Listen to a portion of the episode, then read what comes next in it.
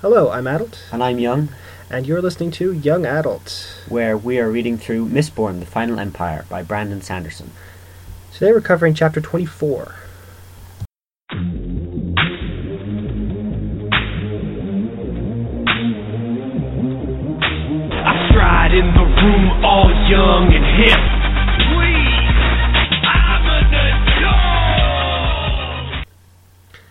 Okay, so uh, the opening quote is just the Lord Ruler saying, like, man, I hope I don't turn evil at some point.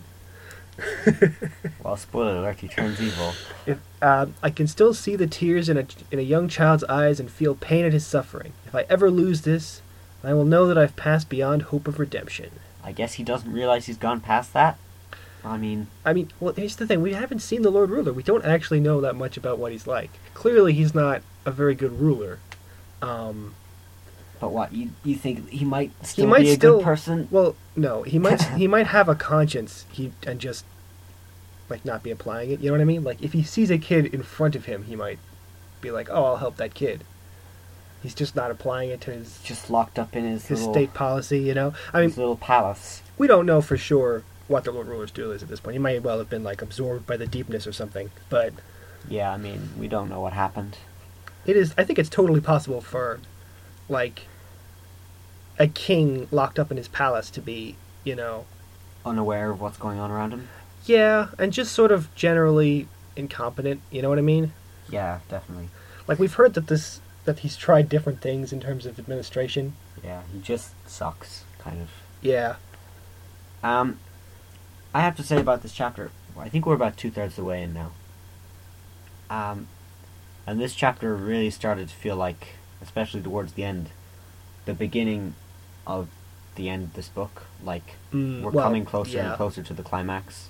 well the end i mean the end of this chapter is a pretty pretty big deal Yeah. So I, I'm thinking, uh, you know, my mind's starting to whir again about you know where's where's it gonna go, what's gonna happen. mm. uh, which is a good thing that it's engaging. But I just thought I'd mention that this really is starting to f- kick off events now. yeah um so will we will we start going through the chapter Yeah. Uh, so it opens with. Uh, it's not literally like right after what ha- the end of the last chapter, but it Probably only. A, yeah, it's pretty close there. Yeah. So uh, Kelsier and Ham are arriving back from their base that we saw them at. yeah, I mean, it is literally the same evening. Yeah, yeah, I think so. So, I I mean, I think it's fair to say that all, all that's happened in between is a carriage ride home. Yeah, yeah, like it's not one of those chapters where like literally like it's the same scene, Yeah. but it's it's it's pretty close. Um, so yeah, they they arrive back. Um, Ham's complaint. Interestingly, so Ham here is is talking about like, oh yeah, I'm, I'm glad to be back. Hated wearing a uniform, that kind of thing. Did not seem very in, interested in coming back when we actually saw him. Yeah. I don't know. Maybe, maybe getting back made him realize how much he was kind of uncomfortable Yeah, maybe. with everything. You know, I mean, you mean he would have gotten used to it, having been there for months, but maybe now that he's back, having a glass of wine, sitting there comfortably with his friends, he's realizing that actually, man, I really missed this. Hmm. Um. So they they just chat for a bit. Uh. There. Uh, do you do you have anything from this conversation at all that you want to talk about?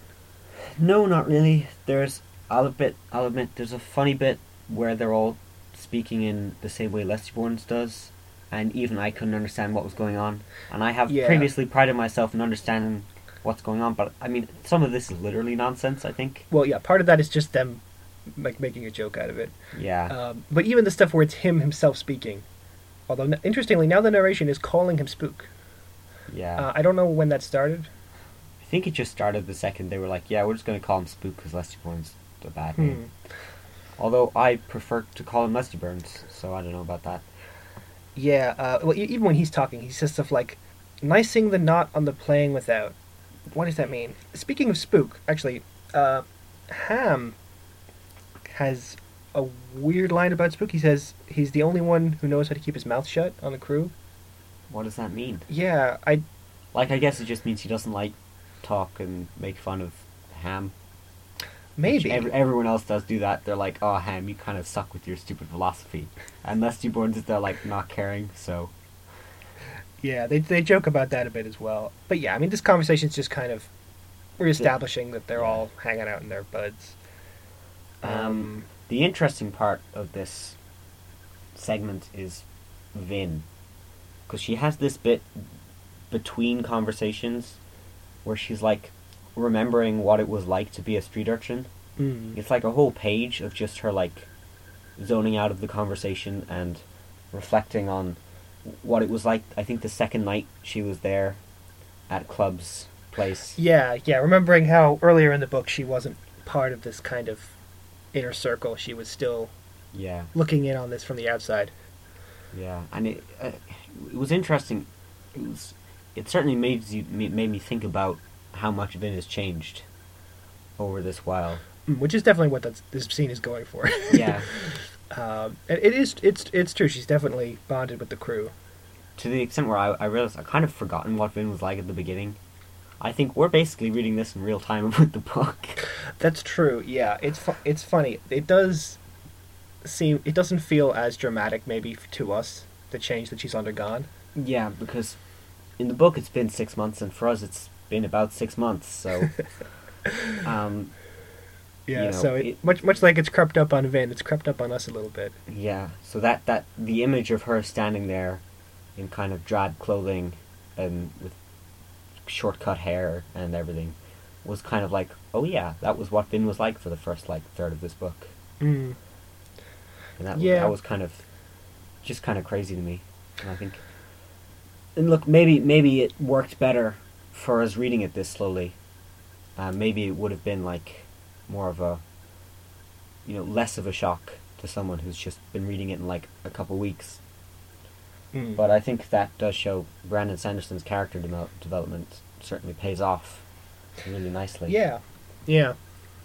Uh, Uh, so then Vin gives her report on the politics stuff. Um, again, not really too much to say here. A lot of this is stuff we already knew.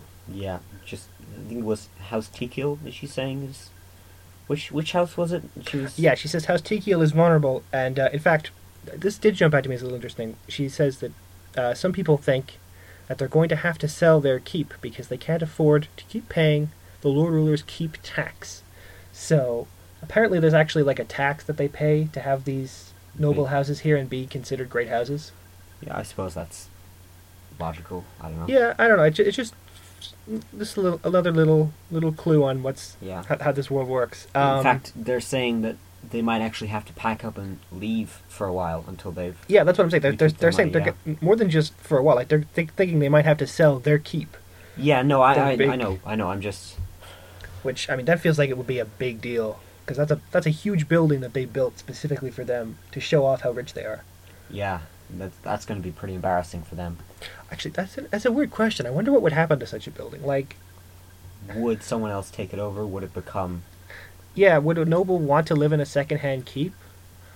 It feels like it would be forever kind of a little bit of a undermining of your wealth. You know what I mean?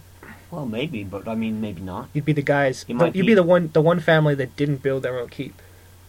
Yeah, but at the same time, you'd still be paying the taxes and stuff, and Yeah. still, it'd, it'd still be a, a show of your power and wealth. But I, f- I feel like that would kind of establish you as like a second class noble, like greater house. You know? Almost like you fall somewhere in between. Yeah, It's like you're not, you're clearly richer and more powerful than all the other nobles, but but at the same time, what other than us. possible purpose could you put that building to?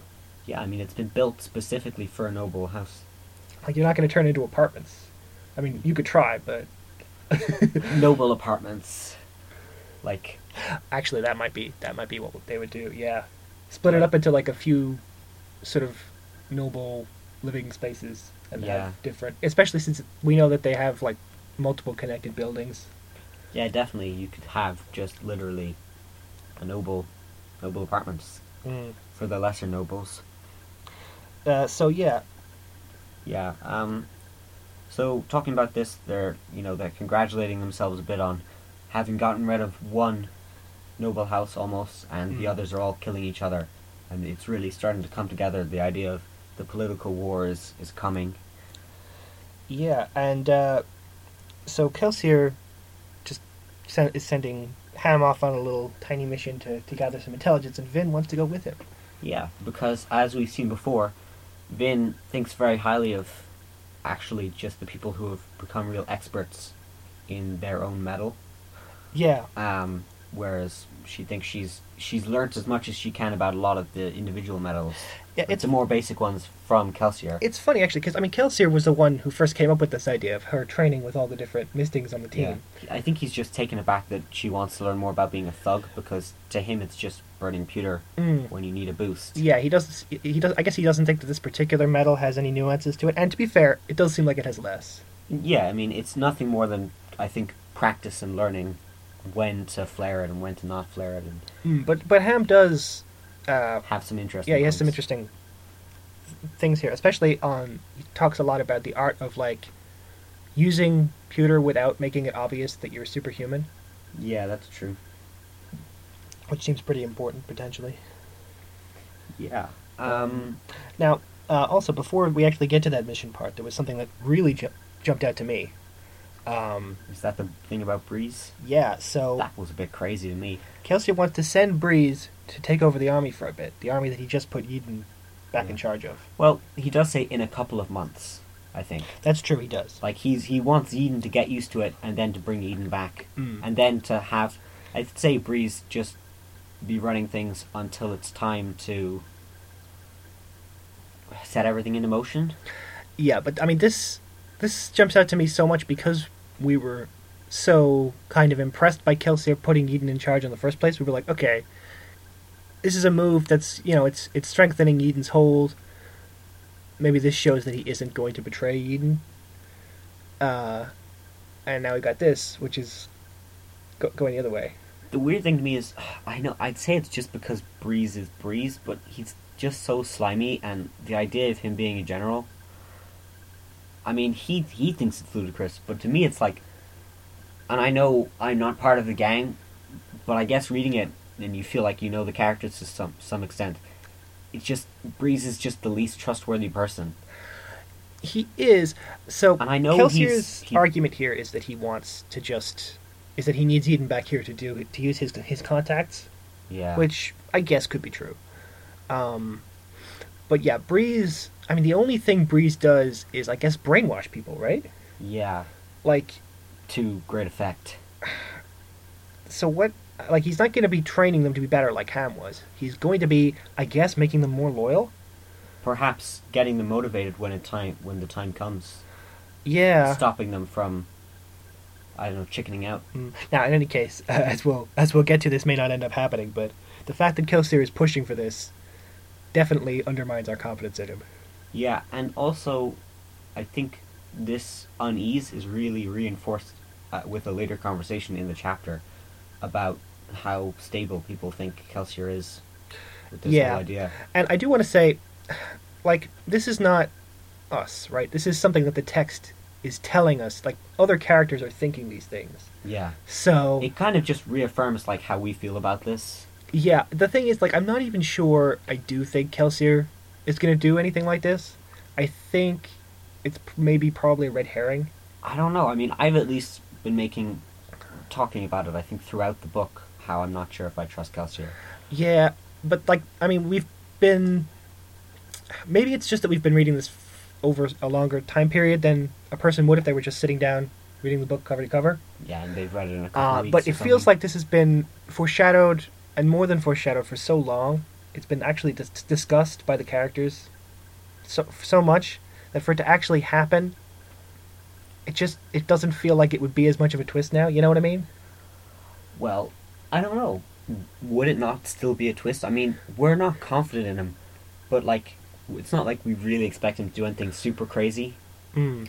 Like, what's we're uneasy about what he's gonna do, but it's not like we think he's gonna really overthrow the entire empire and take it for himself or I something. mean, he might. That's we've been talking about that as as a possibility, and it is a possibility. Now, so what what I'm thinking is like maybe it's actually going to be something else that's going to happen. Like if there's if there is a twist coming at the end of this book, then which I feel like there is. there's some stuff that would come more out of left field. You know? I mean, Like- there's already been a twist in this chapter. That Well, yeah, but well, well, actually, yeah. Well, I guess I guess maybe I'll save more discussion of uh, what's what's coming for that. But well, the first thought that sprang to my head for a twist that could be coming is uh, maybe the revolution succeeds, and Yeden turns on the group. You know, you think that's what's going on? I, it, that's just you know I was I was just literally thinking like, so what are some other twists that could happen? That would be one. I'm not. Obviously, the Lord Ruler could just smash the entire rebellion. I'm not going to deny twist. that I, I, I feel like something's going on, and I'm not sure whether it's Yeden or Kelsier or what's happening. I mean, it's in my notes. I don't I don't know who's pulling the strings anymore. I mean, a really wild twist would be something like, "Oh, Breeze takes over." You know, he he's he's the guy who's all about manipulation. Maybe he becomes the new king, and he, you know, sends his armies after. You know, like I'm not saying that's going to happen, but there are other things that could happen that the story hasn't drawn our attention to as much as Kelsier goes bad. You know? Yeah, and I think it might be because we've been thinking about it so much more than someone might who's just reading it, but Kelsier going bad is such a wild idea. But it also seems very foreshadowed, and it's it's hard to know to what extent we we even expect him to go bad. Hmm. Like, is he gonna rip them off? Is he gonna like? Is he gonna try to become king? Is he gonna go on some crazy killing spree? What's gonna happen? Yeah. We don't we don't know. Now, now, the one big advantage of Kelsier going bad will be, as I've talked about before, the fact that we've seen his perspective. I think makes him a more effective villain. You know, like we've seen some of the Lord Ruler's perspective, but we still don't really have a great sense of how he got from there to here. So, Yeah. uh, whereas with Kelsier, we know what his deal is. So if he became the villain of the story, you know, we've got a really good sense of of who he is in that conflict. Yeah. What's something kind of weird is the knowledge while reading this book, and it's got such tension built up now, and there's a third of it left, and it really seems like the climax is going to come and everything's going to be resolved. What's not going to be resolved at the end of this book? Because this is a trilogy. Yeah, I mean, there's Like, potential for some magic stuff, but yeah, it, I mean, well, like what? It's hard to know what where the direction is going to go for the end of this book, knowing there's a trilogy. yeah. So er, very early on in this book, I predicted, I think, or we predicted together that I, I'm, I, I know I've seen this on the prediction sheet. I can't actually remember at this point how much this was a mutual thing or not, but we were predicting that basically the job is going to go sideways, and they're going to lose. Uh, not so hard that they actually all died, but that, you know, it's, it's going to be continuing the fight, the fight against the Lord Ruler throughout the trilogy. Yeah. Um, and maybe I- he'll die at the end of like the third book or something. I remember early on, I mean, this was, I'd say, fairly early on, when we had some pretty wild predictions going out there, that I predicted that the Lord Ruler would die at the end of this, or be banished, or something would happen to the Lord Ruler at the end that would stop him from being the main baddie, Mm. or stop it Mm. looking like he'd be the main baddie. That's true. Yeah. Now, I think the way I phrased it allowed some room for him to still be the main bad guy at the very end. Like, he could it's yeah, come back. Yeah, I could see a book, scenario but where during the whole second book it might look like he's gone. yeah, I could see a scenario where like they overthrow him but aren't able to kill him, so he's like off in the wilderness or whatever, regaining his strength. Yeah, Um, like like a, a Lord Voldemort type thing. Yeah, at this point, honestly, we're getting so far into things. Like Kelsier still hasn't figured out this whole eleventh metal deal, right? He doesn't even know how to use it from as far as we can tell. And there's this onion layer secret thing going on with Kelsier's plans. And is this coming to fruition now? We don't know. Like what's what's going on? Yeah, I, I don't think this is Kelsier's plan. We'll, we'll, we'll again, we'll, I will try and hold off talking about the end of this chapter until we get there. But uh, the, there's going to be some stuff to talk about with that. Yeah, so speaking of getting there, uh, there's a, a chapter break, and now Vin and Ham are walking through Luthadel, going to visit the garrison headquarters or something. Yeah. Um. So Vin is back in her urchin getup, Yep. and uh, and this is freaking her out a bit, right? Yeah, definitely. Um, Because now she's in disguise as herself. wow, that. Yeah, actually, that's kind of now you've kind of freaked me out. I hadn't even thought of it like that. But yeah, I suppose you're right. I mean, she's talked about this kind of not split personality, but kind of split personality thing, where she's, or maybe double identity, or I don't even know. well, she really. spent a long time in the in the the Lady Valette persona. yeah Um, that she doesn't. She doesn't really know who she is. Is that is that too drastic? yeah. I, I mean, mean- she, she literally she goes, uh, "Who then was she really? Vin the urchin? Valette the lady? Neither. Did any of her friends really know her? Did she even really know herself? I mean, there's also there's almost a third Vin, which is Mistborn Vin. That's true. There's Mistborn Vin. There's orphaned urchin Vin who fought for her life with her brother and got then got abandoned. Mm. Then there's the Mistborn Vin who wants to learn the ways of magic and overthrow the empire. And what's particularly interesting to me is when she's with the others, she's not necessarily in any of those personas, but often she it seems like she is somewhat like her, in Lady Valette mode a bit, especially when she's with like Lord Renoux or just her like him and Kelsier and that kind of like Yeah, definitely. she it seems I kind of get the impression she hasn't fully. I mean, I guess as we see here, she- she doesn't even have a herself to go back to, really, right? Yeah. like at, at the beginning you know she was the urchin like that was who she was um but then she went into she she went into wearing like robes and dresses and stuff you know and living in a castle full time maybe not a castle i can't remember what, i can't remember what kind of building she's actually living in some manor, kind of like manor house. yeah manor is how I would describe it. Yeah, like she's been living in a mansion on with silk sheets. I assume. I, again, I, I- I'm not sure that's literally. That's probably specifically is true. Actually, she probably has silk sheets. But you know, she's been living the high life as a noble, and like, yeah, she drops. She like has elements of her mission that she's discussing with people. That she She's still doesn't living the high life. but yeah, she still is actually living as a noble, and like this is this is a, a thread that's been going on throughout the book. But I think this is the first time really that I sunk home for me. You know Yeah. that like yeah, she really has kind of lost track of her identity. Yeah, she's definitely been kind of having minor identity crises throughout the book, but this is, I think, the first time she's really gone back to how she was before, and it's both natural to her and really freaking her out at the same time. Mm. But she really doesn't know where she stands anymore. Yeah, well, I mean, she's realizing that now she's not that person. She can still put on that costume. She can still activate those behaviors, but she's not. It's not her default anymore. Yeah. It's it's become another costume. Um. So anyway, I thought that was pretty pretty cool. Um. Yeah. The question is, who is Vin really? Yeah. Um. And I think this. Vin's never really been my favorite character, but I think she is definitely. This this is probably making me like her a lot more as a character.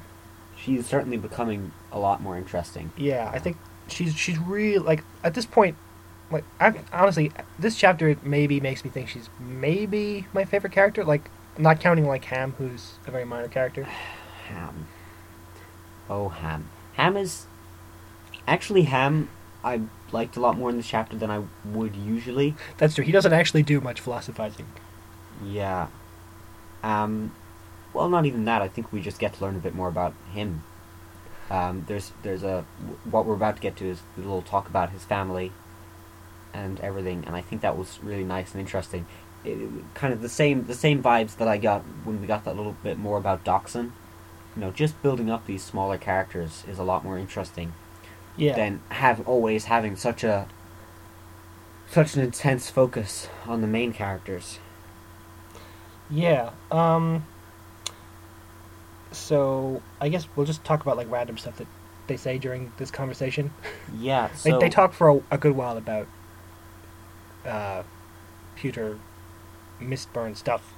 Uh, apparently, the, the, the, the term for this is pewter arms among nobility, which I guess makes sense because they wouldn't be calling themselves thugs. Yeah, Um, um, and obviously he talks a little bit about how one thug is the equivalent in strength to maybe six men or so, Mm. and they're basically like super soldiers. Um, I don't know if they're quite Captain America level, but certainly that kind of direction anyway. Yeah. Um, at one point during this, Vince starts thinking again about the is Kelsier going to take over thing, uh, and she brings up uh, the Lord Ruler hadn't always been a tyrant; he'd been a good man. Which is what we got earlier Yeah, in this snippet. it's funny. I'm not totally sure that's true. Like he definitely presents himself as a good person in his narration, but like we haven't actually seen him do anything good, right? We haven't seen him do anything bad either. That's the thing. No. He he's either deluded or just a regular guy who has been thrust with a lot of power. Sure. So like in his own writings, it's either ramblings about his own self-righteousness, but that's not really how it comes off. Well, th- yeah, that's true. He's funny. He does. He is concerned about his own morality. You know, he is concerned that he might become a bad person. Yeah. But we have no real grasp beyond that basic level of you know he's not a complete psychopath. That he feels these concerns. We don't actually know what he's like, really. yeah. Like, like, you. You can't imagine having a conversation with the Lord Ruler based on just what we know. You know, I have no idea what he would say. All we know is the kind of things he writes in his diary about himself. You know. Yeah, about his travels, more about his travels than about him. Uh, yeah. I really can't wait until we actually meet the Lord Ruler at this point. Which I feel is coming in maybe part four. um, Yeah. Which we're, which we're getting close to now. Um, yeah, so she brings up some of these concerns about Kelsier to Ham. I'm not sure if she goes into the deeper side of what's he gonna do really, but she certainly, you know, says, Mm, well, the, the concern Vin brings up is that Kelsier seems too uh, ferociously against the nobility. That he wa- seems like he wants to wipe them out. yeah, Um, and Ham Ham brings up his own concerns, which we saw previously, um, about Kelsier building up like the cult of Kelsier in the Eleventh Metal. But he also says, "Breeze, Dox, and I have already talked about this. We're going to confront Kel, see if we can rein him in a bit. He means well, but he can has a tendency to go a bit overboard." This, uh, well, this stands out to me as potentially like if Kelsier's going to turn, that could be the moment. You know, if they're if they've been planning out this intervention, and he Yeah. sees it as like a betrayal. What's what's what's funny is we actually saw Dockson, I think, trying to instigate that intervention earlier. He says earlier in the chapter to Kelsier something about talking to him about the eleventh metal business. And I, I thought I, I didn't think much of it when when he said it, but think I missed that too. Yeah, um, when I think I missed that entirely actually. when we get to the bit where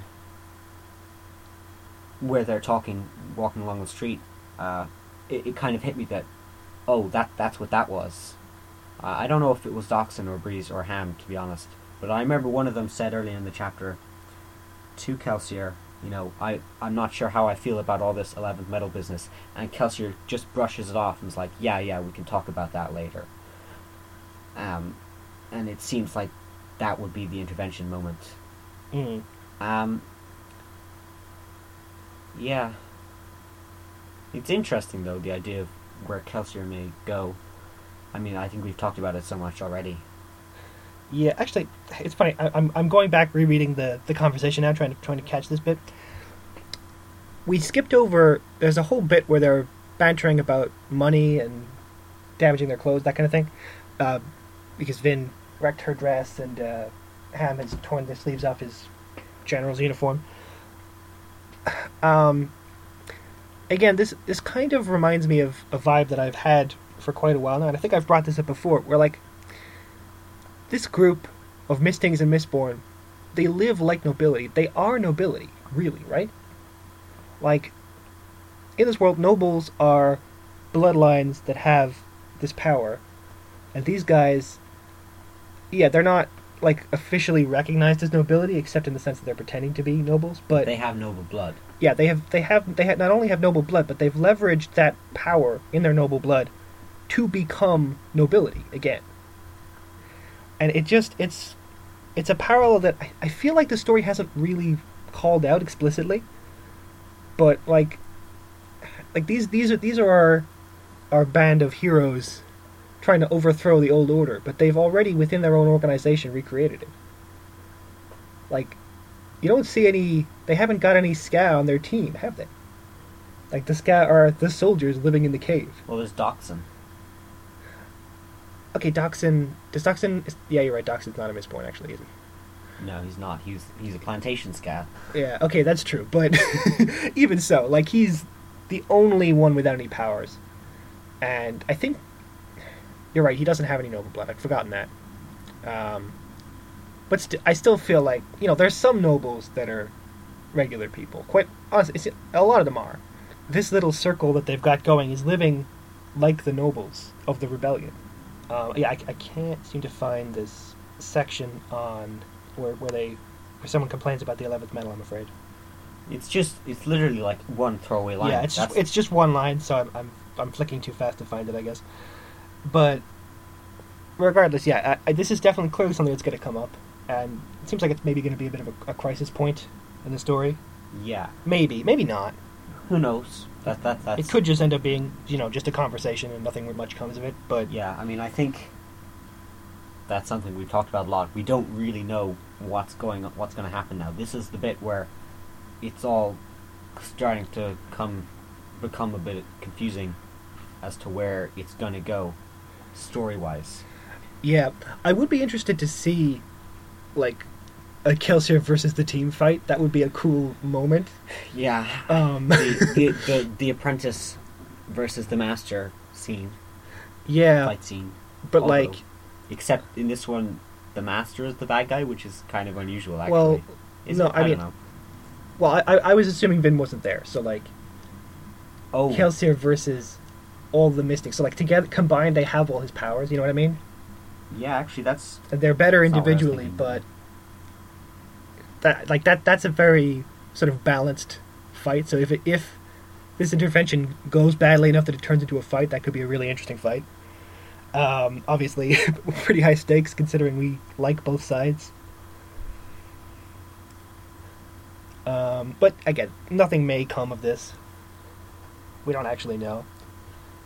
Uh, I still, I still think I'm actually I'm going to make that a prediction though because it seems almost suspicious how good of a, a fight that could be. You know, yeah. like the fact that, that the, the team that's going to, to intervene against Kelsier has like exactly his powers combined, but obviously the individuals don't. So like you know like which way does that shake out? I, I, I genuinely don't know. I mean, besides the fact that presumably if it comes down to a fight, Kelsier will win because he's the more important character. Um, but the question would be, does he kill anyone? Yeah, well, think about it this way: like, if Kelsier is burning pewter, he is durable. If Ham is burning pewter, everybody else on the team doesn't become durable. You know what I mean? Yeah. Um, that's an interesting point about something something Ham says later in the chapter is we're all friends, but when it comes to fighting for our own sides, we won't hesitate to kill each other. That's true. Yeah, this whole chapter, Now he wasn't talking sec- about this whole second half, yeah, in is that about in that scene. He was talking about the garrison and his friends there, but that's a it could be foreshadowing even. Mm, yeah. Uh, because he because uh, we haven't explicitly said this, but yes, the mission is he's going down to the garrison where he has a bunch of mates. They don't know he's a misting, but they just know him as a guy who's a really good fighter, better than in fact uh, he really is because he's cheating. Um, It was Dockson who brings up the eleventh medal. I found it. Ah. Um, it's just he says we need to talk about that. By the way, Kel, I'm not sure if I like all this mysticism about you and the eleventh medal. We can discuss it later. Kelsier said. hmm. So it's it's very throwaway, but I think that is just chapter That's that's especially interesting. Dockson didn't come with them to the to the cave, did he? No, no, he didn't. So this is something that's been that's not limited to the. I mean, Kelsier took it a, a, a step further in the caves, but this is already a thing that's been They're all kind of thinking it. Yeah. And they've obviously they've had this chat, I guess, while Vin was at the party. Or maybe they had it before Maybe. I don't think so. Ham I think left. I think I don't know. I think Ham actually. Did Ham? ac- Because Ham says they've talked about it before. Oh yeah, okay. So Ham was there drinking with the others when Vin got back. So maybe yeah, they Yeah. maybe that's when they talked about it. Is this when they talked about? For all we know, he could have talked about it even before that, because there was a lot of this going on before he left to be general. Yeah, actually, I, I'd forgotten that they were already hanging out. So it, it is actually possible that they talked, and Ham filled them in on what Kelsier did. Yeah, and Um, they've they've they've maybe started to get a little bit concerned. Yeah. Well, so, they have started to get a little bit concerned. um, so before we get to the actual meat of this scene, there are two little things that I just wanted to bring up very quickly. Uh, one is she sees children scrubbing mist-grown uh, Like lichen off the walls. Uh, that just sort of stood out to me as like, is that a thing that lichen grows from mist? Just that seems a little weird. Because like mist is such a big thing in this book that any mention of it is going to jump out to me, I guess. But like, what is what does it mean for her to say that it's mist grown? Like, I guess I guess it grows outdoors because there's mist everywhere every night, right? yeah, Um, like how how do people even know that it grows because of the mist? I guess because it's outdoors. maybe. Um, I don't know. Just just a little weird to me. I don't know. Like in, in real life, lichen just sort of grows on stuff, but I don't think it has anything to do with mist, right? Does it? Maybe damp? I don't know. Um, the other thing was, uh, she sees Skaa queuing up to be allowed to work outside the city, and uh, there's another talk about the food tokens, which haven't come up in quite a while. Yep. But, um, it is it is funny. Like yeah, we, I, it's easy to forget that that weird system exists. Like the if I if we if we know a bit more about it now because we know that the Lord Ruler theoretically owns all Skaa. So I guess what's happening there is that like the Lord Ruler is the Lord Ruler organizing that? I don't actually know. Like the the Skaa in the city we know aren't paid. They're given food tokens by nobles in exchange for work, and then those are given to like soup kitchens. Yeah.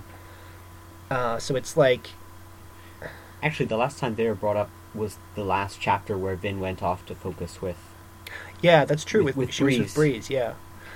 Um, Um, so like, is what's happening there actually that the Lord Ruler, like, says to some noble, you know, not not in person, but you know, his representative, say to some noble, yeah, you can use the skaa for five hours of work. Here are the food tokens for that amount of work, and then they give them to the skaa, and then like, uh, and then and then I guess at some point the Lord Ruler pays the food kitchens. I don't actually remember how the how the food kitchens get paid in this scenario. yeah, I don't know. I might go back and look at that on my own time. Um, but anyway, this is just a, a system that, that's interesting to me because it's not normal. You know what I mean? yeah, definitely. All the Skaa in the city are basically slaves, but they're wage slaves. So it Well- kind of averages out into be, in, almost seeming normal, even though it's Not quite. yeah.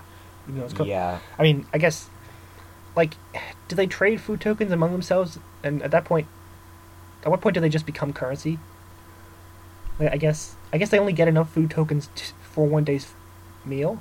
For one meal, not even a day's meal, I don't think. Well, no, they they must be given enough for at least a day's food because otherwise, they would have like where where would they get the money to pay for the rest of the food?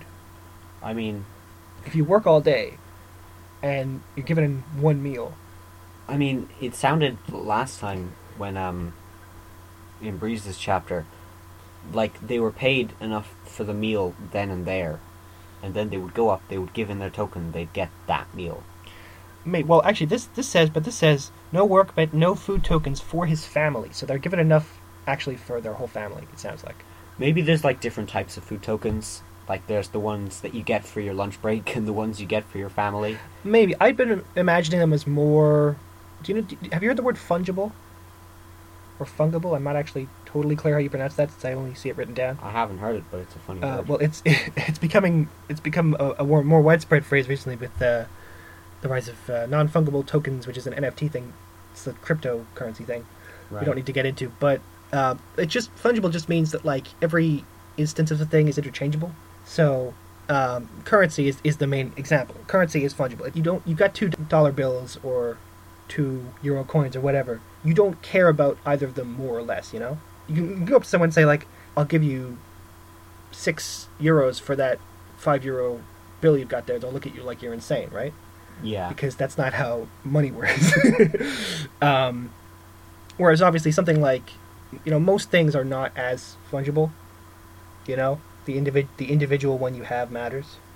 yeah. Like if you you would never go up to someone and say, "Oh yeah, you want to swap cars?" Like no, my car is customized to the type of car that I want.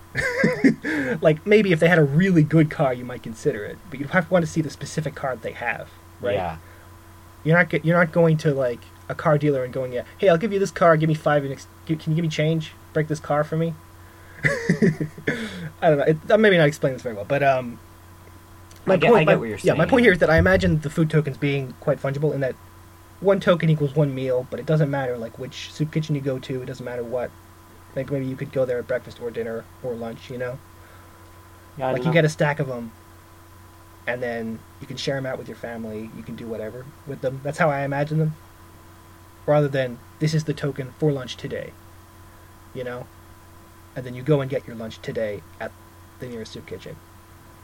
And you can't save. I, I imagine that you would be able to like save them up, that kind of thing. Yeah, I'm not sure really. I hadn't thought about it in as much detail as perhaps you had, or even just have thought of right here on the spot. I don't know. Yeah, I'll admit I hadn't really thought about the system in much detail. I'm, I am kind of just saying what I assumed. yeah, like I'm saying, I'm not even sure if I'd really assumed anything because they they've been talked about so little in such a long time. I I, I don't really have many thoughts on them. Mm. The next interesting thing I would say in this chapter is Ham talks about his family Yeah. Oh, for a little bit, um, but maybe you have something before that. Yeah, just before that, I forgot to highlight this, but looking at it now, it seems relevant. So, Ham talks about how he's befriended this garrison, and he says, I'm not like Breeze or Kelvin. I can't put on faces and pretend. I'm just who I am. Uh, so, he doesn't tell them everything about himself, but he presents him. He just acts like normal. Is what is what he's saying. He doesn't tell them he's a Misting, but they know that he is a Skaa, who's a bit of a criminal. You know, and he's very skilled. yeah, that he's a good fighter. Like they know who he is, they just don't know everything about who he is. Which is Yeah. a very different approach. Clearly, they think of him more highly than just a good fighter. I mean, he it, later in this chapter he gets. They think of him so highly that a, a captain offers him his own squad, if you'll if he'll take a job right here and now. Mm, yeah, they they off which I was going to say they offer to make him an officer, but actually I'm not sure that's technically true, but I think that's exactly what he says. approximately true. I think technically he might not be considered an officer because I think there's some distinctions there, but. Um, it's it in a society like this. I wouldn't be surprised if an officer specifically has to be a noble, actually. But he Well, would be like, I think he literally says, Like- "I'll make you an officer right now." oh, maybe and I'll he give does. you your own squad. I mean, the the other thing is, of course, the army system can work however Brandon Sanderson wants it to work. In theory, he doesn't have to put that much research into it as long yeah, as it sounds no, I'm, vaguely I'm, similar. I'm just thinking that like, but like in in real life armies, um, you'll usually have a distinction between enlisted men and officers who are like people who've gone to college and go in from the top. You know, and you can well- wo- you can work your way up, but and you can eventually get an officer's commission, some often and then become an officer. But traditionally, like they would get the nobility, and they would become they would go in as officers, and then you'd have you know the common folk Well, I can read out. I can read but, out. but the does it specifically say they'll make him an officer? We could really use a man of your skill. I'll make you an officer right off. Give you your own squad. Okay, well, so that's. Uh, I mean, that may just be that this society doesn't have that same convention of distinguishing Yeah. uh, officers versus enlisted. But Yeah, when it comes to when it comes to fantasy armies, as long as it sounds real enough to most people, it'll it'll pay off Yeah. without it being following the exact rules. I mean, there's the there's no particular reason why the society has to have that as a thing. yeah. uh, I just- yeah. I just wasn't sure if they'd actually used the word officer because Uh, but yeah, that's interesting all the same. Um, I mean, I mean, we've seen like this is what this is exactly what Kelsier's using him for. You know, he is a leader. He's not just he's not just good at fighting as well. Yeah, he's good at tactical stuff as well.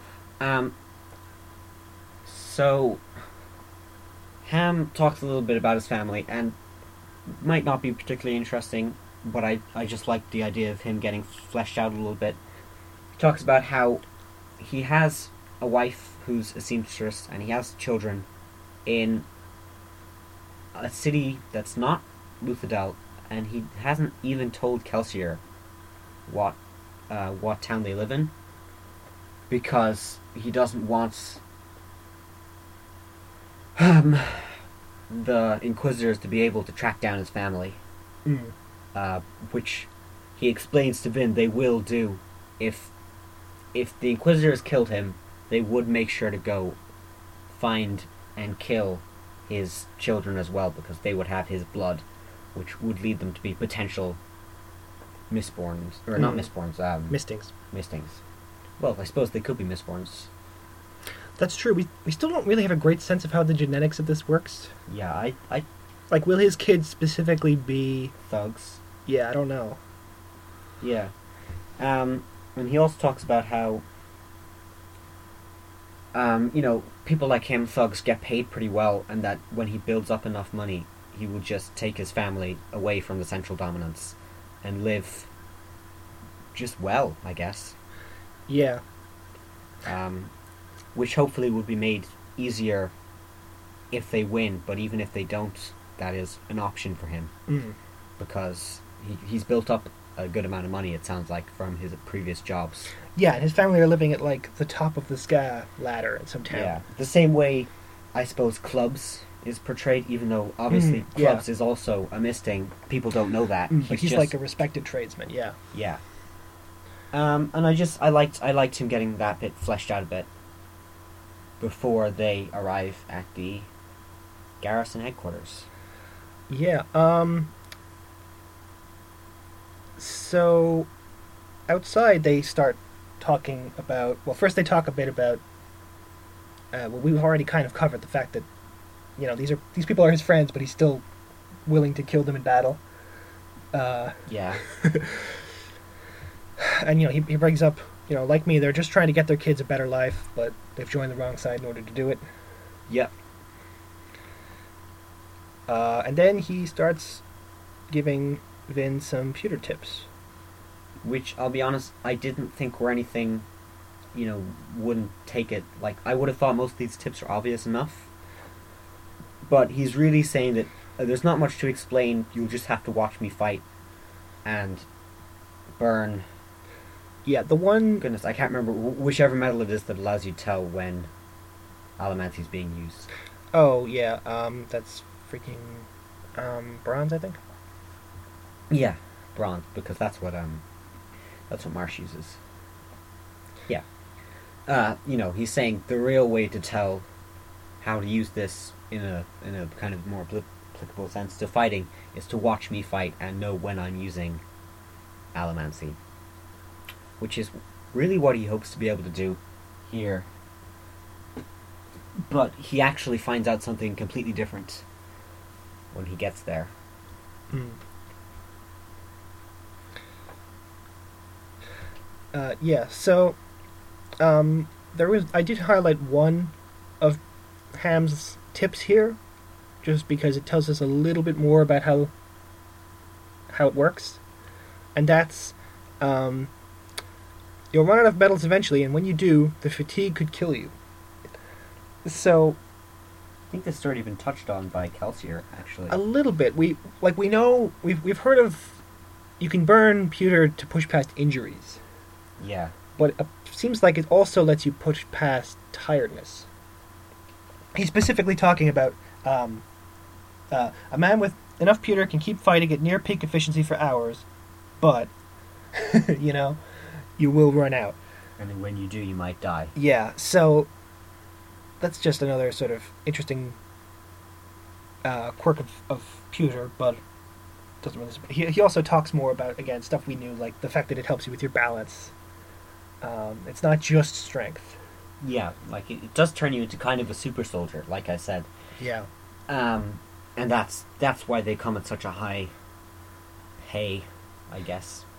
Uh, but when they arrive, um, Ham gets the pitch that we mentioned, where he the guy tries to recruit him. Yeah. So Uh, Vin isn't supposed to be part of this conversation. She's listening in with Tin, just much like we were pointing out. Someone could easily have been doing to her at the party. Yes. other day. Goodness gracious me, that was frustrating. Um, when she was talking to Elend about all these different thoughts, Yeah, and illegal things. I think that might have been what we both called out as our least favorite part of that chapter. It was, yeah. Um, anyway, sorry.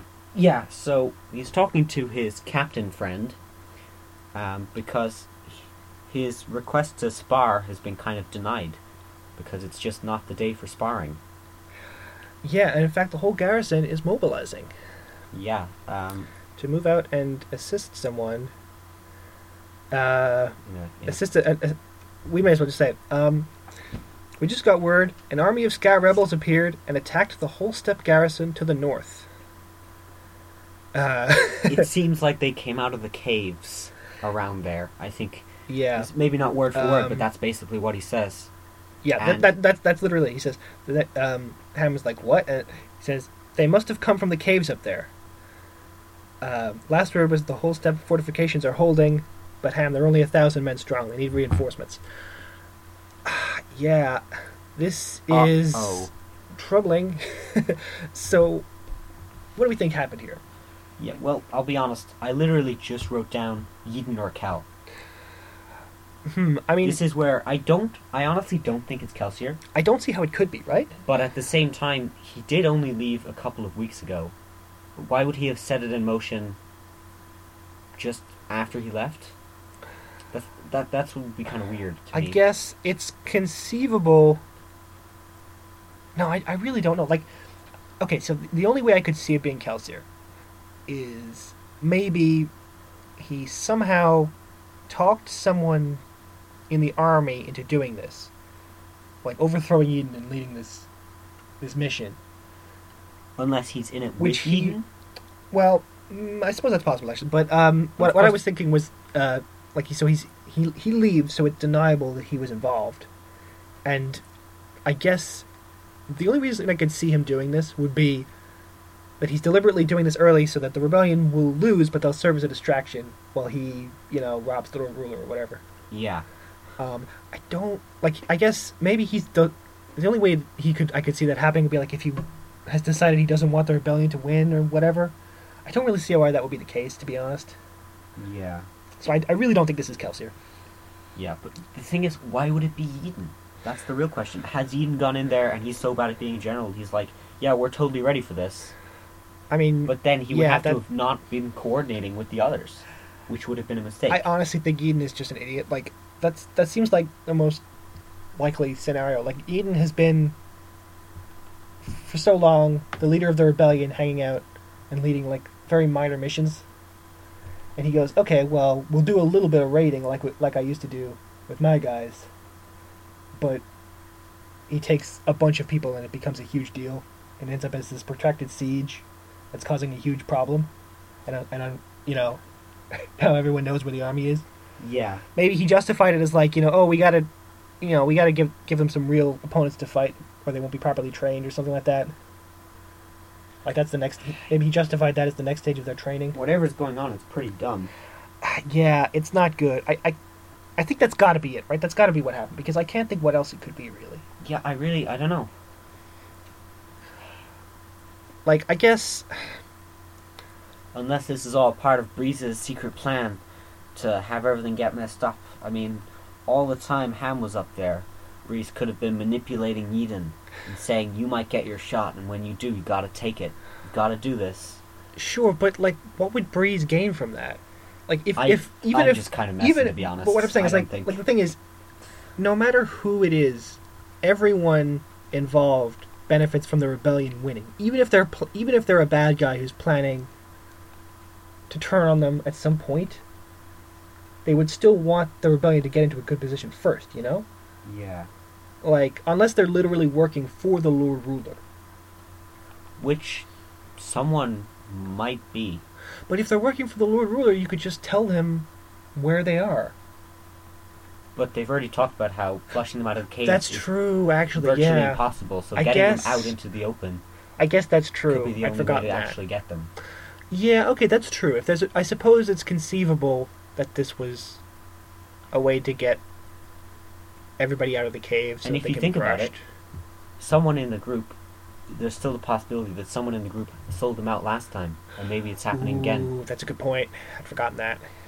Yeah. You know, what I'm, oh, I mean, I, we both kind of hate on Breeze sometimes, but it could have been. It could Breeze would be the most likely person, right Well? Breeze would be the, the one who could manipulate Yeden into pulling something like this. I guess. yeah, potentially. Breeze. Breeze could have literally. I mean, I was saying that as a joke a minute ago, but what if that's really what he was doing? You know, you got to take your shot now.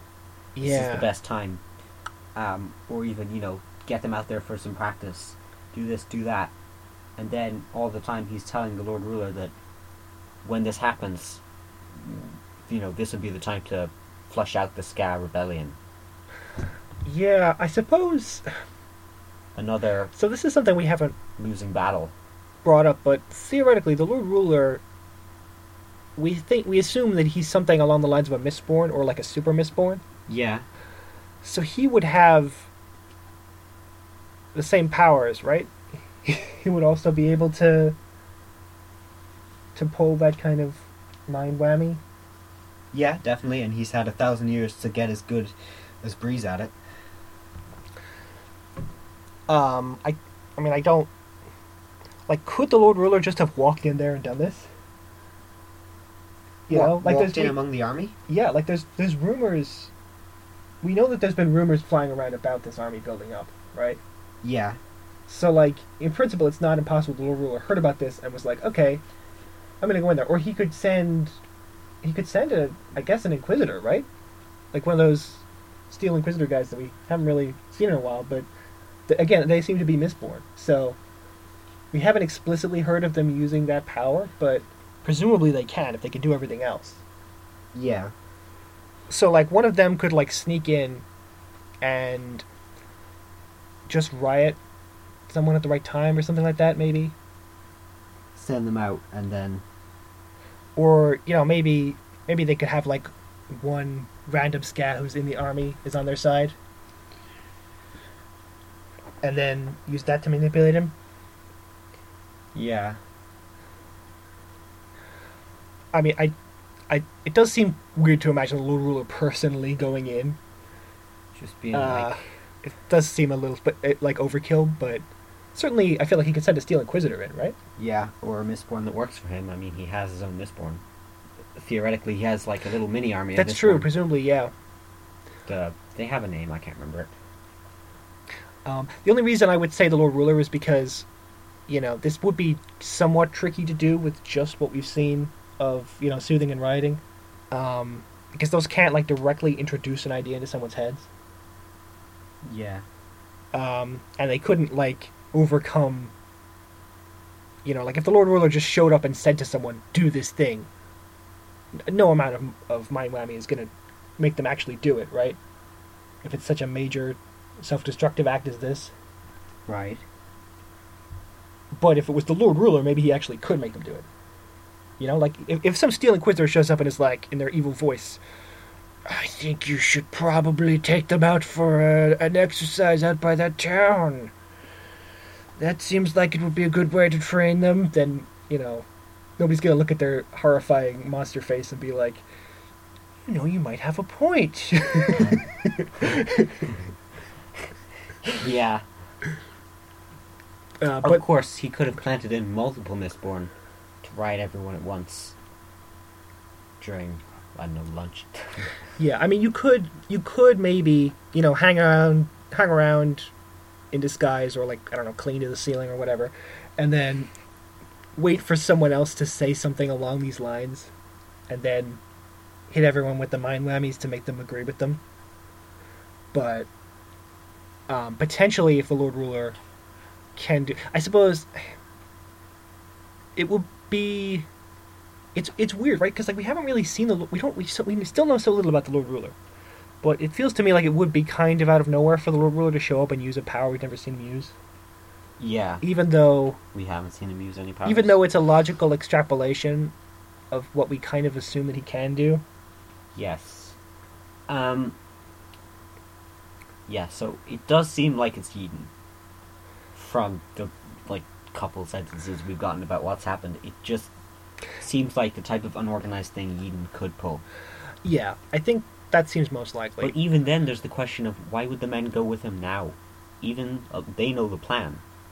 They know well, part of the plan. he was left in charge. Plus, like I was saying, it might have been intended as some more along the lines of a training exercise. You know, like How a, many people would really be willing to go on a training exercise that involves attacking the garrison? Well, but it was just a small outpost. Plus, like we don't know. Maybe they just figured they could win. You know, Yeah, maybe, but I don't know. like if, if they if they figured, you know, yeah, we'll we'll we'll destroy this place. We'll kill everyone there.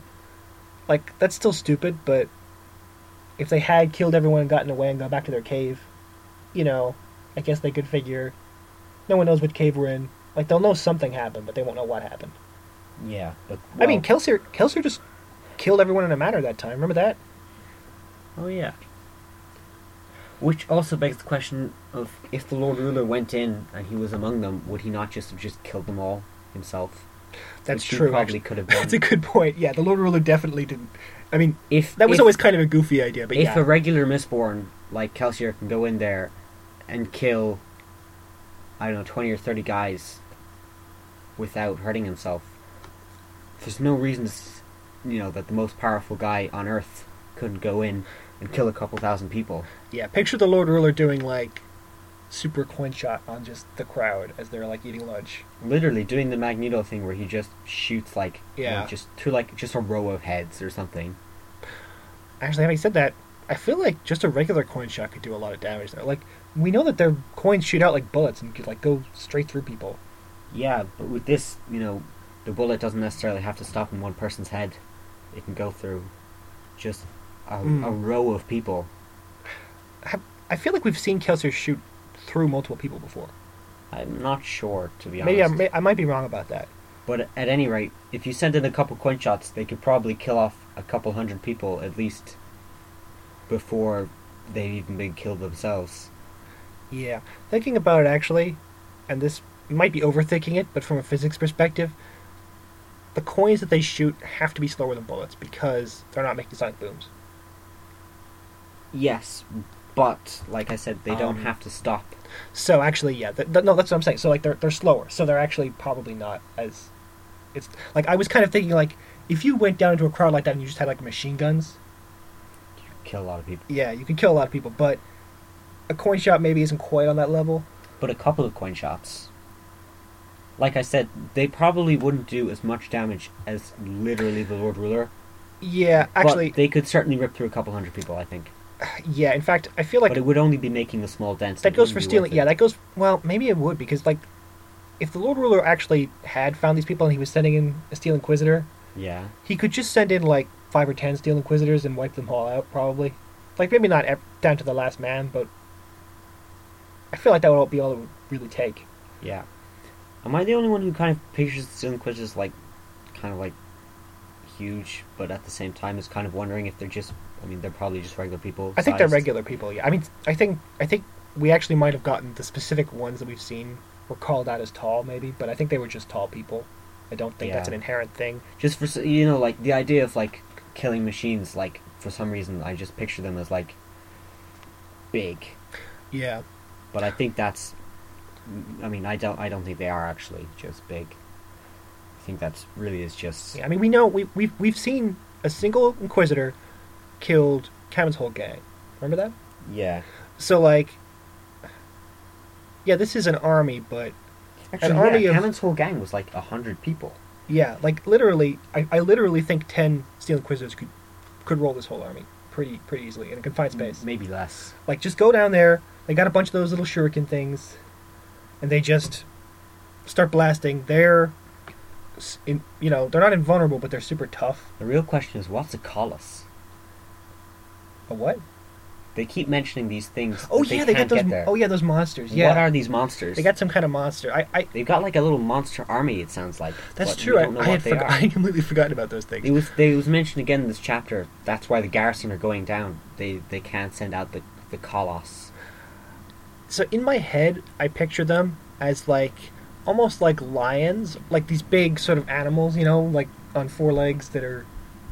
It again in, in my head, they're like almost misty or like pale creatures, you know. We've gotten literally nothing but mentions We of have we have zero clue what they are. like this is just So the they're just- images that it's con- They're just monsters. In my mind, they've been everything from literal orcs to, like you said, lions or whatever. Like they don't have a form in my mind. They don't Yeah. even have. I don't even have an idea of what they are.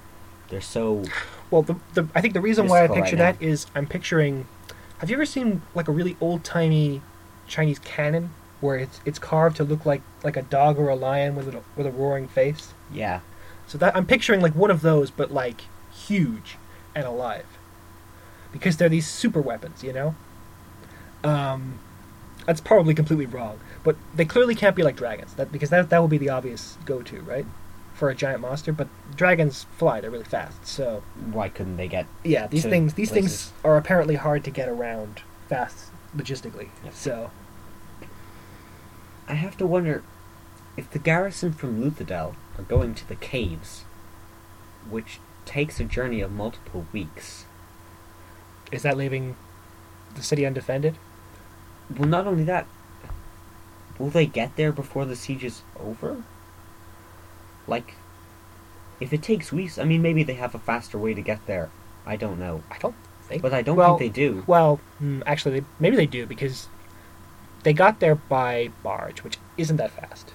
Yeah, but like, at the at the most, it sounds like it would take a while to get there. Like And if they were riding in siege go on like carriages or whatever, that might be faster. You know, yeah, change- but if it took weeks, maybe months for Kelsier to get there, or a month anyway, Was it that long? it was weeks. It Yeah. was weeks of travel, and like, how long will this last? They could literally get there, be like, "Oh, okay, guess everything's fine. Just have to turn around." They could. Like, I suppose I it's conceivable though that the well, they they seem to think that the, the garrison can hold out that long. Um, I mean, it is. It sounds like it's fortified. They, they specifically said I think it's fortified.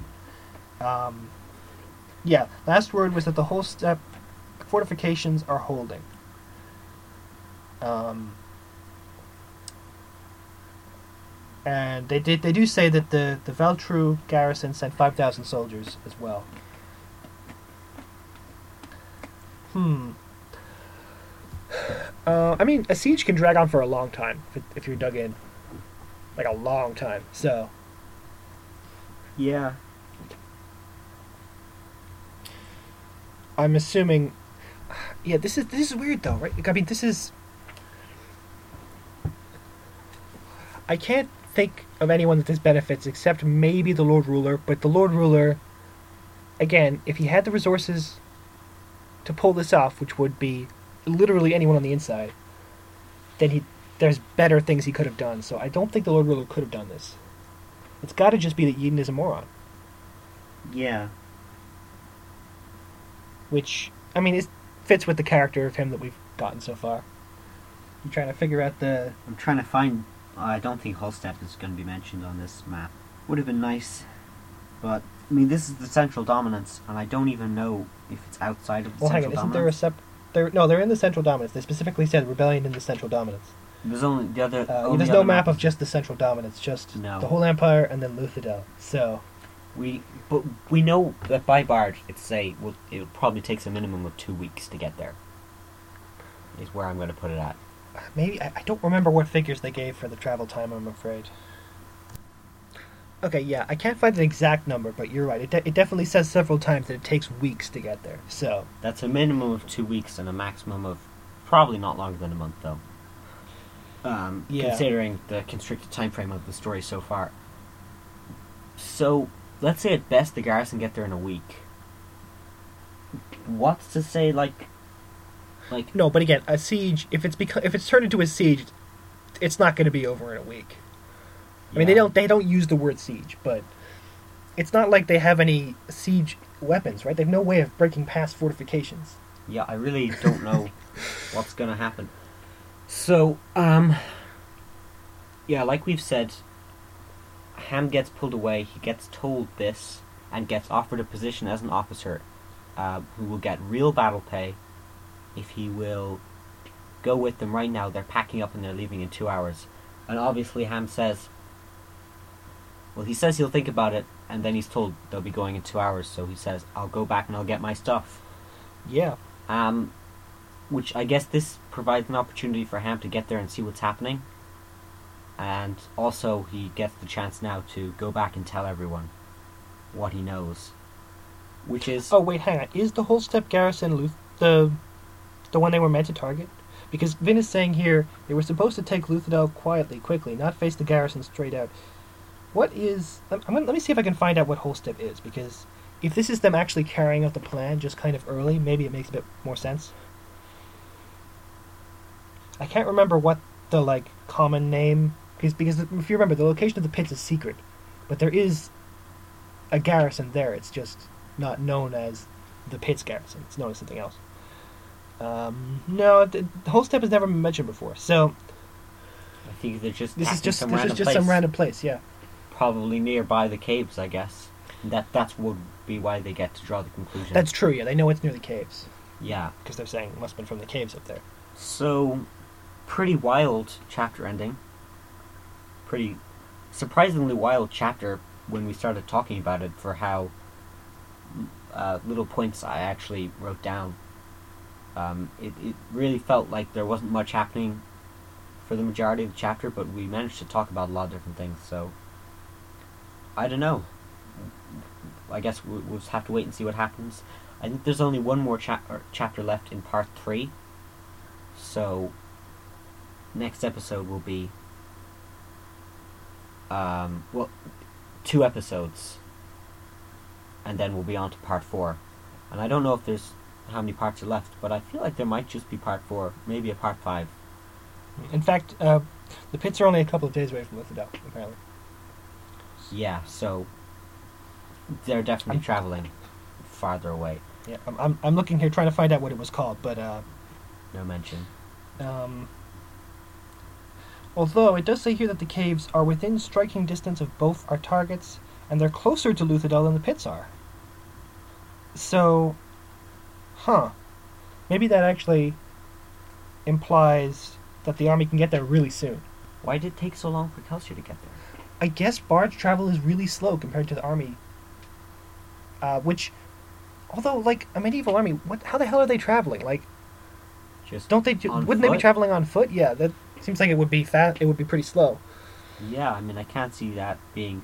I mean, being anything more than the exact same rate as the barge. I guess it's possible that the canal route is awkward. Like, maybe Yeah. they're. But if Yeah. it's but if you can get there in a few days on foot, that can't be right. I don't know. Well, it's pretty wild. Um, so that's the end of the chapter. We're almost at the end of part three, and there might just be part four left. I don't know. There might be part five, like I said. I think that wraps up this chapter, really, don't you? Yeah, I think that's everything. Um, so favorites and least favorites. Um, adult, what was your least favorite part of this chapter? Hmm, that's tough, honestly. There's not a lot to complain about in this chapter. Um, I guess some of the stuff where they're just hanging around and chatting is maybe a little dull. I guess. I mean, as I said, I don't really have anything to complain about this chapter. Even, even Lestibournes' stupid accent gets made fun of. So, Yeah. at least, at least I have some. Although, Consolation honest, there. there was a whole page of neither of us understanding what was being said. Well, I, I mean, for most of that, they weren't actually talking. They were just Well, making think- fun of his accent. I think the, everyone was make- except maybe Ham, who I think says, "I actually don't know what I was saying. It just sounded right." And everyone else, I mean, Kelsier at least, I think actually was talking to Lestibournes. I think they were having a conversation, probably mocking. yeah, Breeze. that that's true. Some some of them do do speak it, and they were making fun of Breeze not understanding it. I mean, Yeah. it, like like yeah, that, that's true. In fairness, he, Spook was not the target of the mockery there so much as Breeze was, but whatever. Um, anyway, that did that didn't bug me for some reason. So yeah, but I, I'm gonna just call that whole sort of section my least favorite, I guess. Uh, what would you say your least favorite was? Ooh, uh, tough question.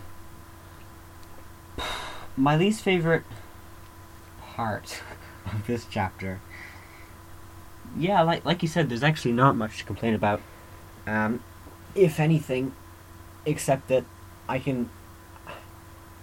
Can I even? I almost want to complain about Yeden before having it confirmed that it's Yeden, but like, even then, maybe maybe I'll just say the stuff where we are actually talking about the the pewter tips wasn't that interesting because most of it seemed pretty uh, Obvious? obvious. So I think I think we knew most of that, but like I, I did, it didn't drag on for too long. I didn't mind it, so that's about as bad as it got, I think. Mm.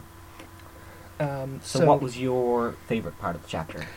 Um, it's tough. I in I'm not. I probably wouldn't have said this immediately, but with all, with all this discussion, I think my favorite part might actually be Vin going like, "Oh, this is another disguise" when she dresses up as an urchin because I actually I'll agree with you for that. That I'll take that for mine as well. Uh, you can't think of it of a second. No, I've I've, I've been thinking. I was waiting. That, that's to what you were. That's what you were you were character gonna say, development for Vin was really Yeah, stood out in this chapter. it's funny. It's it's not even that long. It's it's just a brief moment, but yeah, th- I do think this really. Well, actually, if you want to take that section, I think my favorite part might have actually been the section before that, when she was thinking about how much she's changed. Hmm. But I think that it's just the character development in general, really, in this chapter, and for Vin, is what I like the most. Yeah, that makes sense. Oh yes, um, we forgot to do our mailbox section. Oh. Okay, so uh, we have a comment here from our regular commenter, Retro Rocket Twenty Four. Um, so they, they bring up a few of the things we talked about before. Um, apparently, Brandon Sanderson has said he doesn't like love triangles, which is somewhat reassuring, even if apparently they say, Even though he's quite, he's already made one, really. yeah, Uh, Uh, and this is this is our first entry into the world of Brandon Sanderson. But it, apparently, he's done it in other books as well. Mm. Um, they bring up that Elend possibly didn't realize that the woman he was sleeping with was a skaa. I guess that's possible, because uh, as they point out, it, it has been said that there are uh, noble, poor noble prostitutes, but mm, um, I, my guess is that maybe he did know, to be honest, because I mean, I feel like that's probably not a law that kids are necessarily told about. You know, Yeah. seems like the sort of thing that wouldn't really come up. they also point out that, yes, uh, Shan Elariel might be less powerful than Elend te- in theory, but in practice, Elend is probably not going to be helping Vin, or at least that's what she's assuming. Yeah. Uh, so that she probably that so that's why she can threaten Vin. I think we kind of said that as well. Yeah. Yeah. Uh, so Um, So I, generally, I definitely agree there. points that we agree with, uh, and yeah, the Brandon Sanderson thing, not liking love triangles, is kind of funny considering literally his most famous book already has a love triangle in, and we're not even finished. Yeah, I mean, I guess Not the most out there love triangle though, of course. Like it's not the focus, at least. Yeah, and in fairness, you could argue well, you could argue maybe it's not your classic love triangle, and that Vin isn't really torn between these two people, is she? She's Yeah. only really interested in one of them. Yeah, that's true. Two of them are interested in her. That's not quite the same thing. There's almost it's not really a love triangle, but it certainly involves three people. Shan, Elend, and Vin almost as well. Uh, not quite a love triangle because Shan is more getting back after she's That's a good point. Yeah. but even then it, it's still you know the, a kind of idea like that that involves three people you, uh, maybe, maybe maybe he prefers non-conventional love triangles then yeah. if that's that makes sense Okay. Um, I guess that brings us to the end of our episode. yeah Um, don't forget to read chapter 25 Yep. before next episode So chapter twenty-five will be the next episode. Um, we'll, as always, post this to r slash mistborn on Reddit. So if you want to comment there, you can. You can also shoot us an email. Uh, Our email is podcastyoungadult at gmail.com. Uh, we also post these to Twitter at podyoungadult, so if you want to shoot us a message there, we would love to hear from you. Okay, so thank you for listening, and good night or good morning, wherever you may happen to be listening to this. Thanks. Bye.